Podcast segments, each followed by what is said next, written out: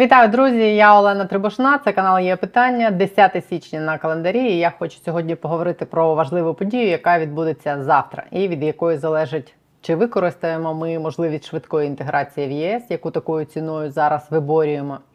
Як казав класик, сьогодні в завтрашній день не всі можуть дивитися, але ми спробуємо. Мова піде про суддів. Саме їх заручниками стала сьогодні вся країна, і саме від рішення, яке вони ухвалять цього тижня, залежить бути нам в ЄС десь в осяжній перспективі, чи ще років 40 плентатись пустелями. Почну я з двох скандальних історій про двох суддів, які ми побачили ось за цих лише останніх пару днів. Ось герой номер раз.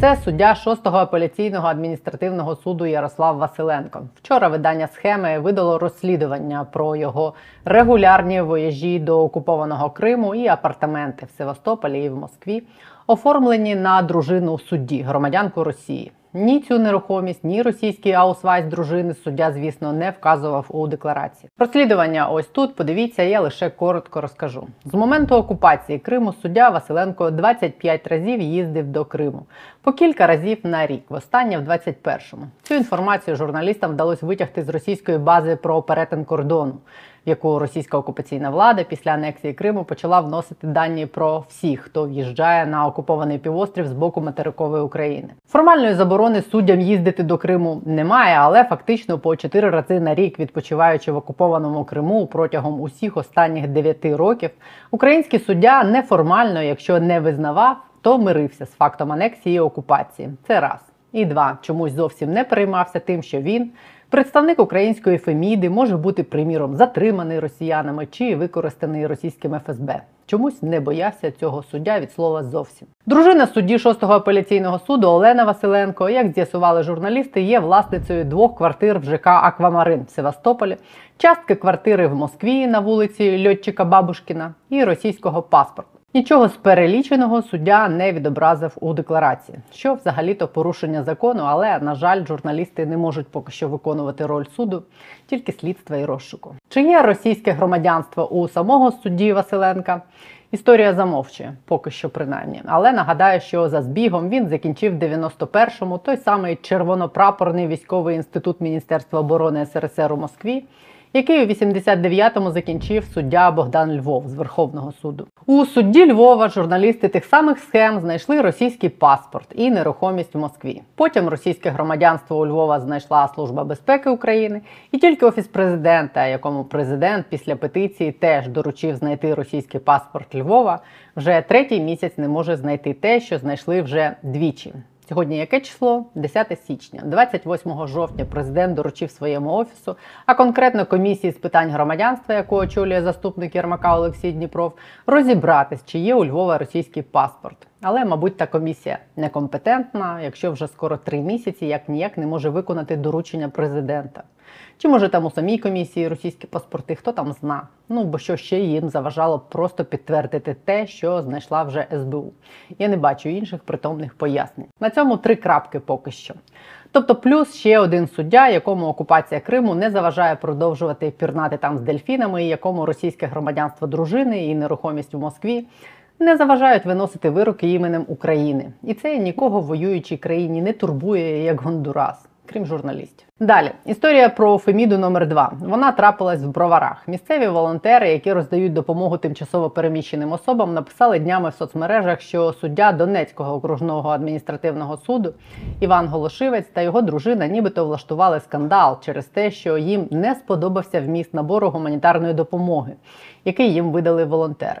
Волонтерка Марина П'янкова оприлюднила фото судді в момент, коли він отримував допомогу але замалювала обличчя. Родина судді, за словами волонтерів, прийшла за гуманітарною допомогою, отримала продуктовий набір. Памперси і дитяче харчування, але через дві години принесла все це назад зі словами Моя сім'я і діти такого не їдять. Тушонка із гущонка там трохи не те, що ми очікували. Так принаймні стверджують волонтери. Закінчилось все викликом поліції, яку, як я розумію, викликала дружина судді і загалом скандалом. Дехто встав на бік судді і назвав цю історію спробою дискредитувати Голошивця, який саме зараз балотується на посаду члена Вищої ради правосуддя за квотою президента. На сайті офісу президента є його заява з проханням розглянути його кандидатуру в цей впливовий орган. Проєкт про суд, який вже багато років займається контролем за діяльністю суддів, порахував, що за три останніх роки суддя Голошевець заробив понад 3 мільйони гривень і виклав скріни постів з інстаграму дружини судді, з яких випливає, що вона веде власний бізнес, гадає на картах таро та займається приворотами, зокрема на багатство та ген ізобілія. Одна консультація її коштує 4 тисячі гривень. І як неодноразово писала дружина судді в тому ж інстаграмі, вона привернула до себе багатство і добробут. Але в декларації судді добробут його дружини не відображений, тому хтось з них двох, мабуть, бреше. Я не буду виступати арбітром цій історії. Я хочу просто показати, яку реакцію викликала ця історія. Допис у Фейсбук про суддю, який нібито гребував продуктовим набором зі згущенкою, набрав 45 тисяч реакцій, 75 тисяч репостів, під ним 17 тисяч коментарів. Це просто відображення того, наскільки суспільство задовбало бикування суддів. Уся ця суддівська мафія, усі ці оаски з їх політичною проституцією, усі ці Львови з їх російськими паспортами і постійні спроби судову систему реформувати. Чергову спробу ми спостерігаємо цього тижня. І цього тижня судова мафія має всі шанси провалити не просто судову реформу, а наш вступ в ЄС. Вже завтра почнеться з'їзд суддів, на якому представники суддівського корпусу мають сформувати ту саму вищу раду правосуддя, орган, який має почати очищення судової системи. В наступні три дні судді мають обрати чи не обрати вісім представників від себе в цей орган ВРП. І якщо вони цього не зроблять, вони заблокують на рік не тільки судову реформу, а процес інтеграції України в ЄС. Бо судова реформа і початок роботи цієї вищої ради правосуддя це ключова умова, пов'язана з наданням Україні статусу кандидата на вступ до ЄС і з можливим, але не гарантованим відкриттям перемовин про вступ. Тобто від того рішення, яке в найближчі три дні ухвалить жменька суддів, учасників з'їзду, буде залежати майбутнє всієї країни. І якщо з якихось причин судді цього тижня не оберуть вісім членів до ВРП, неважливо на що вони там пошлються, що їм кандидати не такі, що голосів не вистачило, чи що вони оберуть два чи п'ять замість восьми. Вони зірвуть формування ВРП. Це продемонструє Європі, що нам до членства в ЄС як до Брюсселя рачки. А суспільство, 91% якого підтримує вступ ЄС, це продемонструє, що судова влада ворожа до ідеї європейської інтеграції України, і значить, це фактично внутрішній ворог. Рішення суддів, яке настільки суперечить настроям суспільства, просто не буде суспільством сприйняте. І що може бути далі? Я не буду вже малювати страшні картини, бо їх вже і так намалювали. Тому бажаю суддям завтра бути обачними і боятись не своїх паханів і смотрящих в судовій системі, а боятись гніву суспільства, яке судова мафія давно задовбала. Ще одна історія на сьогодні: спроби влади і правоохоронних органів знешкодити російських агентів всередині ОПЦ МП обхідними шляхами, а не повною забороною, сьогодні отримали ось яке продовження. Служба безпеки України спрямувала до суду обвинувальний акт проти митрополита Вінницької єпархії УПЦ МП, який публічно підтримував війну. Ми писали про це сьогодні, до речі, в Телеграм. Підпишіться ось тут чи в описі під цим відео. Митрополиту загрожує 8 років позбавлення волі. Імені його СБУ не називає, однак, судячи з того, як розвивались події раніше, мова йде про митрополита Тульчинського та Браславського Іонафана. Восени СБУ проводила у нього обшуки, знайшли традиційно пропагандистські листівки з закликами до захоплення влади та зміни кордонів України. Крім того, отець постив в інтернеті тексти на підтримку окупантів. Йому інкримінують дії, які тягнуть на повалення конституційного ладу і посягання на територіальну цілісність України. Іонафан це давній друг російського патріарха Кіріла. В 1988-му він став першим намісником Лаври, звідки був звільнений зі скандалом через те, що з лаври зникло дуже багато цінних речей. Осквернити, так би мовити, на коня лавру, де у ПЦМП позбавили права оренди частини храмів, і священики вирішили і тепер. Так не доставайся жити нікому. В день святкування Різдва за юліанським календарем, 7 січня, коли в Успенському соборі Києво-Печерської лаври вперше відслужив різдвяну службу предстоятель ПЦУ митрополит Епіфаній, представники УПЦ МП осквернили могилу покійного митрополита Володимира Сабодана, провівши на ній, уявіть собі, магічний ритуал у стилі культу Вуду. Алло.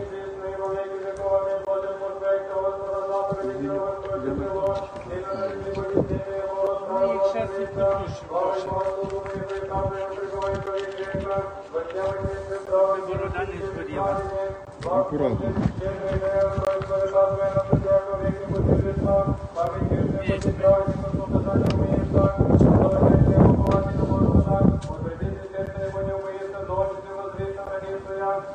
На могилі митрополита Володимира облили бензином і спалили два білих клобуки, головних убори, які носять служителі православної церкви. Вважаю, що це ще один привід для правоохоронних органів ще активніше займатися представниками УПЦ МП, ніби їх досі мало.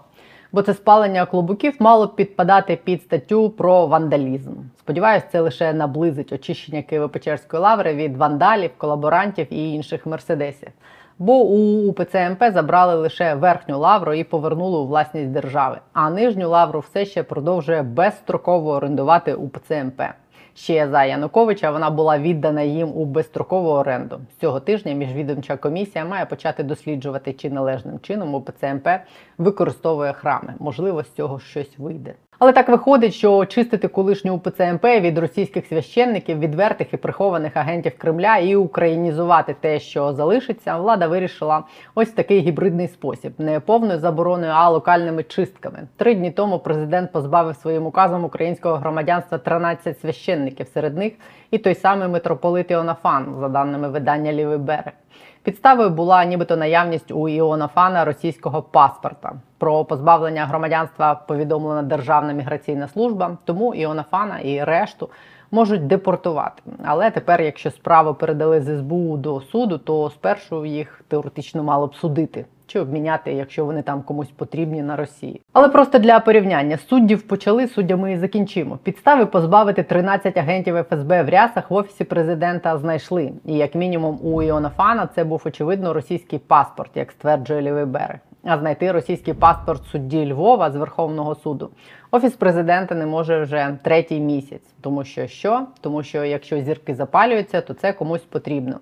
Комусь, значить, потрібен кишеньковий суддя з російським паспортом Шредингера. А судді тим часом просто завтра будуть зривати судову реформу і наше майбутнє кандидатство в ЄС. І якщо все це відбувається, значить це теж комусь потрібно. Кому і навіщо це потрібно, а також кому і навіщо потрібні залишки ОПЗЖ в парламенті? Кому досі потрібен Шуфрич, який перед вторгненням скуповував телеканали Медведчука на чолі парламентського комітету свободи слова? Про це я розповідала вчора. Ось тут.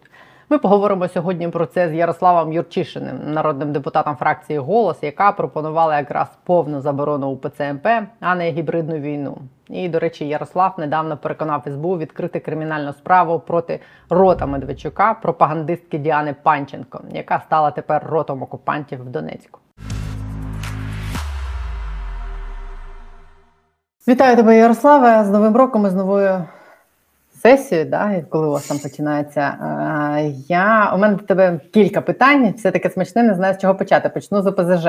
Е, Дивись, е, така ситуація. За кілька місяців до нового року, ой, до нового року, до вторгнення Нестор Шуфрич купував телеканали, які створювали колишні ведучі Медведчука для того, щоб рятувати ці телеканали.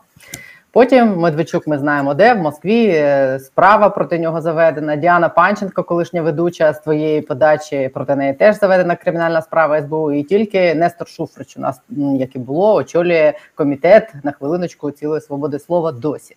І дуже багато депутатів ОПЗЖ очолюють, е, не очолюють не комітет, а є заступниками, секретарями, очолюють підкомітети і досі виконують функції народних депутатів в парламенті, що дуже багатьох людей обурює. Той лист, який був почали підписувати звернення до Стефанчука, щоб е, припинити це, щоб позбавити їх мандатів. Оскільки я розумію, якщо діяти за законом, за буквою закону, це напевно не дуже така реалістична історія. Що взагалі е, можна з цим зробити, і що збираються робити з цим в парламенті, щоб позбавити їх, ну хоча б е, не знаю, можливості займати ті посади керівників комітетів. Так, е, насправді питання комплексне. От е, питання того, чи щось гарантує, щоб Шуфрич чи інші проросійські політики очолювали якісь е, структури в Верховній Раді. Ні, жодних вимог до цього законодавства не ставить, і це можна зробити буквально е, на першому ж засіданні поточного року. А як свого часу забрали представників проросійських сил з більшості міжнародних делегацій. Тобто, це потрібне суто рішення Верховної Ради, і навіть не потрібно збирати підписи для проведення позачергового засідання. Наголошу, що на погоджувальній раді вже неодноразово звучала пропозиція поміняти керівника комітету з питань свободи слова. але переважно ця пропозиція блокувалася представниками більшості, от які ну мають вирішальну зважаючи на кількість голосів. А, Друге питання, яке досі не вирішене, і яке насправді може бути вирішено навіть законопроектом, запропонованим кабінетом міністрів, який створила і а, за який голосувала а, власне діюча більшість, це а, депутати ОПЖЗ в місцевих органах влади. А, вони досі мають мандати, вони досі представляють а, суспільство, не кажучи вже там про фракцію імені Ківи, бо саме він формував фракцію ОПЖЗ в е, Полтавській е, облраді, в Полтавській міській раді, а, і там на жодній людині клима нема де ставити. Але, наприклад, я маю досвід звернення до Києва до Криворізької міської ради з проханням переіменувати одну зі шкіл на ім'я випускника Уалівця, який загинув на сході. На що власне міська рада банально проігнорувала, навіть не так не проігнорувала, винесла питання на сесію і не проголосувала. Не, не голосували проти, просто не голосували. Пояснення було таке, що давайте не розпалювати суспільну дискусію під час воєнного стану. Ну тобто вшановувати українських героїв це розпалювати дискусію. Це ті люди, які до моменту обстрілів Кривого Рогу ну фактично закликали приходити а, Путіна м, вирішувати е, там питання, так в Україні. І складним питанням лишається питання. Ну і Верховна Рада може за законом Кабінету міністрів скасувати мандати місцевих органів влади, депутатів від тих партій, які заборонені. Нагадаю, там і Шарія, і соціалістів, і дуже багато і блоку Сальдо в Херсоні імені е, колаборанта, який приймав е, фактично, який передавав Херсонщину та в руки Путіну. І зараз е, очолює окупаційну адміністрацію в інтересах расистів. Власне, їх можна легко якби позбавити мандату, прийнявши відповідний закон. А для того, щоб не було колапсу місцевого самоврядування, то просто скоротити е, кількість депутатів до кінця воєнного стану на ту кількість, на яку е, скасована кількість мандатів, і від цього буде вираховуватися кворум, тобто все буде працювати. Найдискусійніше питання це що робити з депутатами ОПЖЗ у Верховній Раді. Ми не можемо позбавити їх мандатів, е, принаймні станом на зараз Конституція дає виключний перелік цього підстав, і там немає підстав. Власне, приналежність до проросійських партій. Тут треба приймати рішення про державну зраду, виносити кримінальний вирок, але навіть у справі Медведчука справді є така справа. Це буде тривати, ну точно з нашою швидкістю правоохоронної судової системи, напевно, роками. Але чи щось обмежує нам позбавити права відвідувати засідання, при тому на невизначений термін, або до кінця воєнного стану, щонайменше, так? Ні. Для цього потрібно тільки внесення зміни до законопроекту.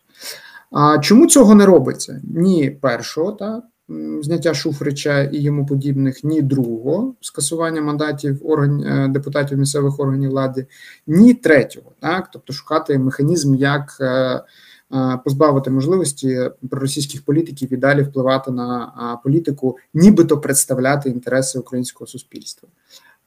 Бо є неформальний союз між більшістю та власне представниками колишньої ПЖЗ. Його можна було побачити при голосуванні за дискусійний закон про забудови. Власне, голосами ОПЖЗ цей закон був прийнятий, і по багатьох інших голосуваннях, де, наприклад, розраховувати на проукраїнську опозицію меншість не доводиться. Так, тобто, у нас є закони про там національну безпеку, про підтримку збройних сил, реформаторські закони. Там взагалі проблем немає. 300 голосів знаходяться от на раз-два. Але там, де треба щось порішати, завжди можуть допомогти представники опозиційної платформи за життя. А, зараз слуга народу устами своєї прес-секретарки, не очільника партії, не там не знаю, керівниці фракції, так керівника фракції, а власне е, словами прес-секретарки каже: Ну, ви знаєте, оця ця ініціатива про позбавлення мандатів, вона не є конституційною. Ну, нема питань, друзі. Якщо ви хочете знайти конституційний механізм, ви, як народні депутати, чи ваш голова Верховної Ради, чи ваш офіс президента може звернутися до Конституційного суду і сказати: Шановний Конституційний суд, от Конституція, от закон про заборону проросійських партій. Що ми в межах Конституції можемо зробити, щоб ті люди, партії, яких заборонені по закону, і щоб було б логічно, якби мали б нести відповідальність, щоб вони таки не представляли інтереси українців, бо українці цього не хочуть, і це дуже чітко видно зараз по запитах суспільства. Але цього не зроблено. Ніхто з представників влади до Конституційного суду по консультаціям не звертався. Тому насправді все дуже прозаїчно, не позбавляють можливості працювати у Верховній Раді. Я не кажу про позбавлення мандатів, хоча думаю, що якщо свого часу знайшлися юридичні конституційні підстави для позбавлення Януковича статусу президента, обраного на всенародних виборах нібито більшістю голосів, ну відносною більшістю голосів, та то знайти механізми в межах закону, в межах конституції для того, щоб обмежити представницькі повноваження а, власне расистів. Ну я думаю, було б бажання, але бажання, на жаль, немає. Чи може тут бути виправданням той аргумент, що якщо прибрати з парламенту ось е, цих кілька десятків депутатів, то парламент стане там нефункціональним? Ні, парламент функціональний до моменту, коли власне обрана конституційна більшість, тобто 300 депутатів, необхідно для роботи парламенту. Наскільки я пригадую, всього проросійських депутатів десь зараз вже близько 40, от ті, які належали до політичних партій. У нас на даний момент є 416 депутатів. Проста арифметика показує, що ми будемо мати повноцінний діючий парламент взагалі без проблем. І знову ж таки, е, інший е, сценарій, про що який я говорив, коли мандатів не позбавляється, а забороняється виконувати, ну тобто приходити на роботу рішенням за поданням регламентного комітету, рішенням більшості на відповідний термін. Тут взагалі немає питань, так і тут немає жодних е, можливостей для дискусії про те, там діє парламент, не діє парламент. Тобто, щоб підсумувати, цього не зроблено не тому, що це неможливо за законом, а тому, що це невигідно політично. Е, Так, та, цілком. Тобто, якби було політична воля більшості, рішення, як це зробити, вже би шукалось і за 11 місяців повномасштабної війни, вже майже за 11 місяців повномасштабної війни, це б рішення вже би знайшлось. Заборона у ПЦМП це теж впирається в політичні причини, тому що наскільки я знаю, у вас навіть був законопроект про повну заборону у ПЦМП в Україні, але ухвалили законопроект, який забороняє лише РПЦ діяльність на території України. Ну що яко, яка і так тут не діє, да? якщо не вважати УПЦ МП частиною е, формальної е, РПЦ. Але чомусь цього не роблять. Вирішили піти шляхом висмикування окремих там представників УПЦ МП і переслідування їх там кримінальними справами. Чому бояться чого? Протестів, невдоволення, рейтингів. Думаю, скоріше рейтингів, так, тому що віруючи е, МП достатньо, скажімо так, класий шматок електорату. І як би там не було, на жаль, досі думають не пріоритетом національної безпеки, а тим, а хто за кого ж буде голосувати ця частина ймовірно ображених виборців. Але е, зараз, наскільки мені відомо, окрім того, що е, мають бути справи проти окремих представників, особливо якщо вони є е, напряму працюють ФСБ, тобто для цього у нас є служба безпеки України. Тут можна тільки вітати те, що після того як звільнили Баканова. Тимчасово виконуючий обов'язків голови пан Малюк насправді активно працює в цьому напрямку. От і це дуже позитивно. Так, ми нарешті почали адресно працювати з тими, хто здавав інтереси України, при тому досить часто маючи ймовірно російське громадянство. Зараз Конституційний суд прийняв рішення, яке переглядає заборону окружного адміністративного суду, приводити у відповідність назви до юридичного статусу. Е, Бо е, ще в попередньому скликанні був закон, який зобов'язував, якщо церква на території України визнає верховенство права, верховенство церковного права, ієрархію церкви, яка знаходиться в країні агресора, то вона має це вказувати в назві. Тому що мало хто з поважаючих себе українців буде ходити, в російську православну церкву в Україні, так?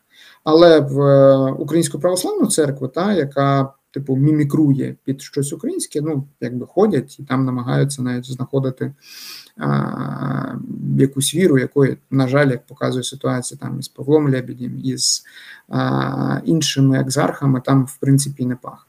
Так от, Конституційний суд визнав законність, так, ну, конституційність такого закону. І тепер е, має тривати процедура, яка примусить е, УПЦ перейменуватися в РПЦ в Україні. І за такої основи той закон, який був прийнятий, в принципі, почне діяти. Єдине, що це складніший шлях, е, менш рішучіший шлях, але е, нас переконують, що друзі, ну якби давайте будемо йти таким шляхом. Благо, закон, який прийнятий в попередньому скликанні, ну він вже довший період часу а, діє, і ніхто нас не зможе там російська пропаганда. Вона і так буде кричати вовком вити там про а, якісь там ущемлення прав віруючих і тому подібне. Але насправді а, юридично така позиція буде сильніша, ніж ми зараз спробуємо заборонити одну конфесію, при тому ну то з досить, скажімо так, розмитим розмитими формулюваннями. От тому. Будемо сподіватися, що зараз Міністерство юстиції я вже від надіслав відповідний запит після рішення Конституційного суду. Державна служба у справах релігії та свободи совісті та Міністерство юстиції мають провести процедуру переіменування УПЦ в Російську православну церкву в Україні. І ну далі вже наслідки будуть в принципі цілком логічні. А поки що Мін'юз сказав, що ініціатива в даній даній справі має належати державній службі. О, Державна служба недавно отримала нового очільника пана Єленського. Я дуже сподіваюся отримати найближчим часом відповідь, якою обов'язково поділюся, що державна служба з цього приводу власне має робити. Якщо слідувати рішенню Конституційного суду, то державна служба має перейменувати, назвати речі своїми іменами, чітко показати українському суспільству, де є церква загарбника. От, ну і після цього я думаю, що паства цієї церкви в Україні дуже дуже швидко а, зменшиться. Тобто теоретично ми можемо дати шанс цій всій історії з Конституційним судом, з СБУ, з позбавленням громадянства у тих священників, яке відбулось днями. Президент позбавив їх своїм рішенням. Це може вичистити ці. Я дуже сподіваюся, що це не танці з бубнами для того, щоб задовільнити е, одну частину суспільства, е, не образивши іншу, а що це справді напрямок по тому, щоби усунути з України ФСБшну мережу під прикриттям псевдорелігійної організації. От це ж складніший шлях, але він теж має право на існування.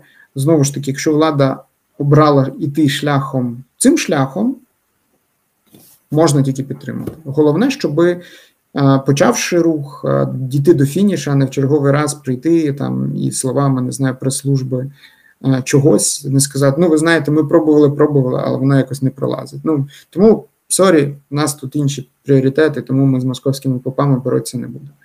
Але м, поки тенденція скорше позитивна, я можу сказати, що власне останніх кілька місяців ми бачимо якісь реальні кроки в цьому напрямку, знову ж таки, під тиском суспільства. Та якби соціологія, яку постійно проводить офіс президента, не показувала наскільки суспільство не сприймає наявність російського патріархату фактично в Україні, то ніяких би цих кроків не було, і наші би закони про ліквідацію і та рішення, напевно, Конституційного суду би не розглядалося би ще довший час. Сподіваюся, це богослужіння Епіфанія в Лаврі стане для них маркером того, наскільки для суспільства це було важливо, коли навіть е, атеїсти і невіруючі сприйняли це з таким захватом. Це мало їх мотивувати. А в контексті цієї історії з позбавленням громадянства представників УПЦ МП, знаєш, яке питання? Вони знайшли спосіб е, підтвердити, що у цих 13 священників є російське громадянство. Чому вони вже майже три місяці не можуть е, знайти спосіб підтвердити чи заперечити, що російське громадянство є у Богдана Львова? А, ну, напевно, власне, Богдан Львов чи ті люди в судовій системі влади, які досі залишилися не те, щоб в його орбіті, але з ним на зв'язку, для влади є набагато більш е, потрібними і критичнішими, ніж е, насправді поставити крапку в ситуації, які ну якби крапка сама собою логічна. Та? Якщо очільник Верховного суду князів отримав інформацію Служби безпеки України про наявність подвійного громадянства, якщо вже власне м, опосередковано наявність російського паспорта через е, різні е, податкові справи в Росії було доведено журналістами-розслідувачами, то не зрозуміло, чому комісія з питань громадянства при президенті потребує стільки часу для того, щоби власне поставити крапку в цій історії. Питання дуже просте: є або нема. Ну тобто, якщо є, то в Корбана забрали, в там в, в депутатів забрали. а, Рабіновича Васильковського в священиків забрали, то чого не забрати в Львова. Але видно, що судовою гілкою влади все не так просто. Так, от а, смотрящі в е, офісі президента кажуть, що це Смірнов а, намагається вибудувати там якусь свою гру. От, правда, ця гра поки що в одні ворота, бо власне Рада суддів всіляко блокує а, створення Вищої ради правосуддя, тим самим продовження адекватне е, судової реформи, яку від нас вимагає як від влади не лише суспільство, а й наші міжнародні партнери пунктом фактично номер один наших переговорів з Європейським Союзом, то виходить, що свої судді знову ж таки, так само як свої е, рашистські партії, та вони якби ближче до тіла, е, ніж там бажання суспільства. Ну а в даному випадку свої судді, напевно, більш необхідні. Ніж е, адекватна система самоврядування в суддівському корпусі, а відтак адекватна судова система і верховенство права. Ну, цього тижня з'їзд суддів має поставити, мабуть, крапку в історії з обранням їх членів до Вищої ради правосуддя. У тебе є якесь там очікування, чи зроблять вони це, чи поховають цю судову реформу ще на рік, чи може якесь знання? Тривають дискусії. Насправді в судовому корпусі тривають дискусії. Рада суддів, на жаль, сформована таким чином, що більшість там не є представниками власне суддів, які розуміють і підтримують потребу очищення. А це скоріше таке понятійна структура між судовими кланами, та там люди Львова, люди там Вовка, і там між собою щось намагаються рішати. Зрештою, навіть очільник пан Моніч та згадується там на плівках ОАСКО, якщо я не помиляюся. От тому Рада суддів не виконує функції ради. Рада в суді виконує функції блокування будь-яких е, механізмів та вдосконалення суддівської системи. І тут дуже цікава ситуація. У нас Рада суддів з'явилася як наслідок інтеграції української правової системи в фактично в європейський в цивілізаційний такий от простір, так? де політики не мають мати впливу на суд, а судді самі між собою. Процедурами самоочищення, підвищення своїх стандартів і тому подібне забезпечують, щоб в судах залишалися найкращі, не корупціонери, не ті, хто там не практикує кращі практики Європейського суду з прав людини. А в нас все вийшло навпаки, оскільки суддям дали більше самоврядування, більшу незалежність певним чином завчасно, не очищився судову гілку влади.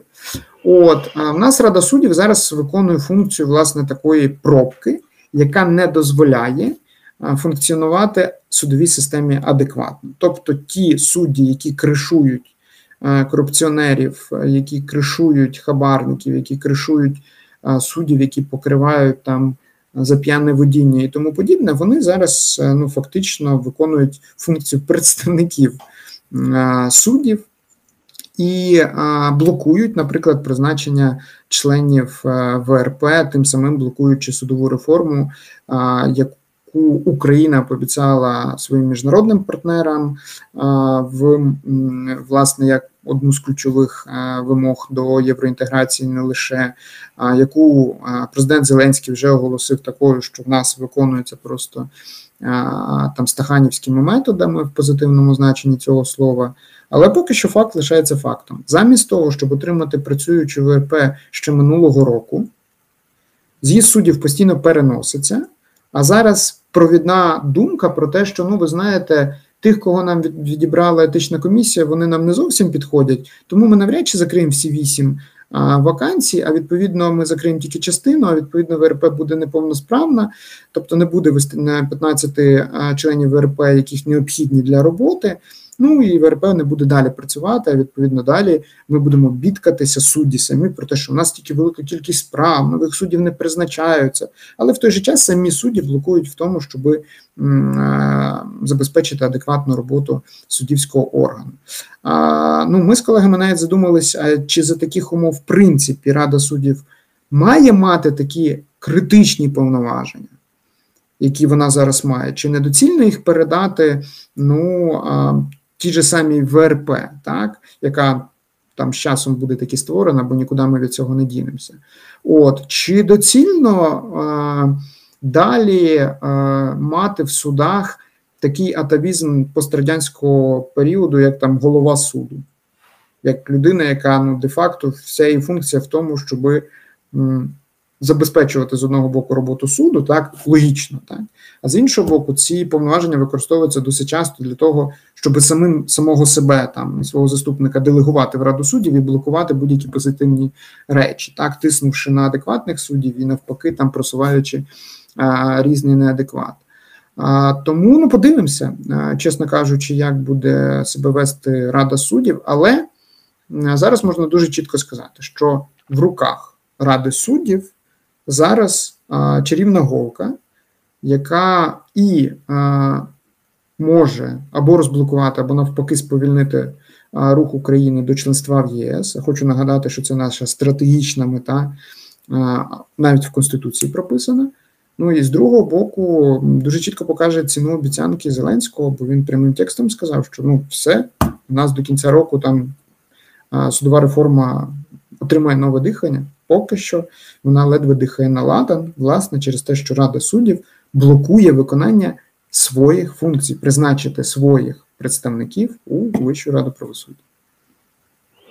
І Хтось там в офісі президента погано виконує функцію смотрящого за судовою системою. Я думаю, що тут питання як оцінки, бо якщо а, функція смотрящого це реформа судової системи, то так. Ну тобто я би взагалі би звільняв. Але як завжди, у нас всі аргументи там Татарова ми лишаємо, тому що цінний кадр і нема кращого. Смірнова лишаємо, бо ніхто більше не розуміється в судовій системі. Та тобто, у нас там стільки там суддів Конституційного суду відставці, юристів просто там ну, міжнародного рівня, колишніх суддів Європейського суду. Ну але от в судов, в судовій гілці влади розбираються щось люди, яких там в анамнезі чи то Портнов, чи то там Коломойський. От ну от, от тільки такі люди, в принципі, чомусь у нас працюють а, на цих посадах. А якщо для офісу президента потрібно просто, умовно кажучи, красиво розставлені вовки, Львови, Монічі в судовій гілці влади, щоб вона, типа, якби була, але де-факто робила те, що нам хочеться. На жаль, досить це спокуслива така річ для виконавчої влади, то ну та то тоді, в принципі, справується на ура. От як колись свого часу справувався і Портнов, от якого знову чомусь почали відмивати, розповідати, як от він там активно допомагав в просуванні якихось чергових там реформ. От то тоді зрозуміло, чому цей блок в офісі президента не міняється досить тривалий період часу. Хоча вже навіть за Зеленського ми вже маємо, здається, третій підхід до судової реформи. і кожного разу він закінчується, на жаль, пшиком і знову черговими критиками з боку незалежних експертів до наших міжнародних партнерів. Або такою ганьбою, як санкції проти голови ОАСКу. Е, Судова е, з'їзд е, суддів це буде раз історія, яка буде ключовою цього тижня для нашого майбутнього членства в ЄС. Друга історія, я так розумію, що це державна антикорупційна програма, яку сьогодні і вчора поховав уряд. Це теж нас віддаляє від продовження переговорів про членство, я так розумію. Сповільнює точно, бо е, умовою початку переговорів було прийняття е, антикорупційної стратегії. Але стратегія це тільки, скажімо так, е, оголошення про намір. Та? Тобто ми впродовж певного періоду часу плануємо зробити наступні кроки. Та? Реалізовує стратегію державна програма антикорупційна. Уряд мав розглянути програму до сьогодні, і, в принципі, процедури повернення на допрацювання взагалі не передбачені. Але оскільки програма є достатньо амбітна, вона пропрацьована з усіма органами влади попередньо, вона пропрацьована з нашими громадськими організаціями, з нашими міжнародними партнерами. Європейський Союз попередньо висловив підтримку про те, що справді державна антикорупційна програма повністю відповідає тим умовам і вимогам, які проговорювалися на етапі прийняття рішення про наше кандидатство в Європейський Союз. Спочатку урядовий комітет на чолі з е, паном Резніковим, потім попередньо за попередньою інформацією Кабінет міністрів направив на доопрацювання НАЗК, тобто повернув державну антикорупційну програму, висловивши до неї немало небагато 550 зауважень. От. е, І зауваження просто там ну, дуже логічні. Там Офіс прокурора, а, ДБР і БЕП а, протестують проти того, щоб їхніх керівників обирали на підставі конкурсу. Пишуть, що це незаконно, неконституційно, тут будуть якісь порушення чиїхось прав. Хоча Конституція не говорить про те, як має обиратися Генеральний прокурор, це прописано в законі про Офіс Генерального прокурора, і ми можемо це міняти. Конституція тільки говорить, що президент вносить кандидатуру Генерального прокурора. Що відбувається до цього моменту, це наша справа.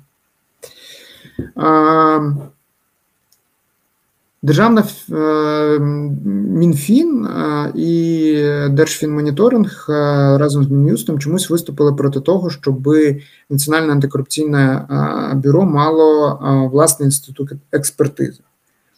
Тобто, щоб були експерти, які працюють так, як вони працюють при Міністерстві внутрішніх справ, при Службі безпеки України, щоб були аналогічні при Національному антикорупційному бюро які б могли незалежно теж давати експертизу для суду. Завжди сторона, яка захищається, може запросити альтернативну експертизу там в інші інституції, щоб була конкурентність, але щоб не було тотальної залежності від дуже часто схильних до а, роботи на а, корупціонерів. А, експертів, е, по яких вже кілька разів там намагалися розварити, наприклад, справу Роттердам Плюс. Так.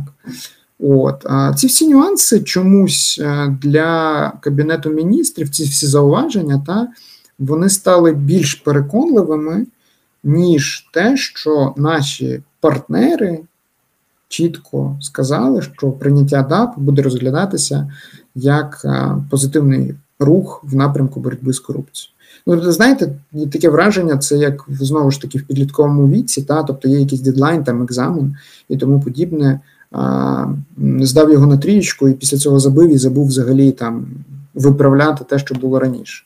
Але просто дедлайни знову з'являться. І от якщо, умовно кажучи, для нас був певним дедлайном рішення Європейського Союзу про надання статусу кандидата, так наша не ціль бути кандидатом. Кандидатом можна бути десятиліттями і не стати членом, як приблизно зараз це відбувається з Туреччиною. Наше завдання виконати якомога швидше всі вимоги, всі умови, які ми добровільно взяли на себе, зокрема, і прийняття державної антикорупційної програми, і її втілення, що найголовніше, бо навіть прийняття державної програми це лише крок, так.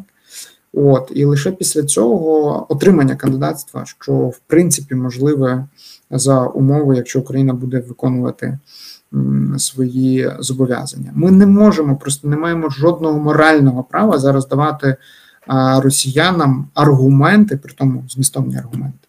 Ну, як прозвучить в російській пропаганді новина про те, що український уряд не прийняв державну антикорупційну програму, як підтвердження тези, що Україна і далі лишається такою дрібно корумпованою державою, ну бо велика корупція насправді в нас чітко зрозуміла, що в країні агресора, але ну як би Україна така десь там на периферії теж цим і далі займається.